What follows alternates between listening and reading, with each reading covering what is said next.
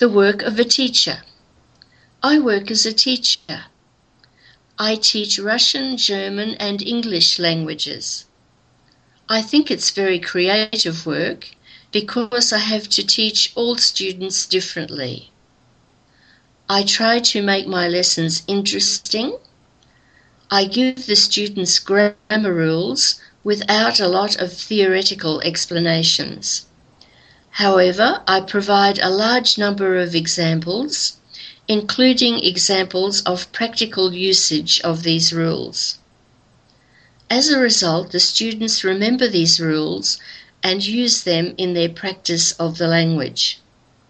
I like my job and I'm proud that I put a lot of effort into it.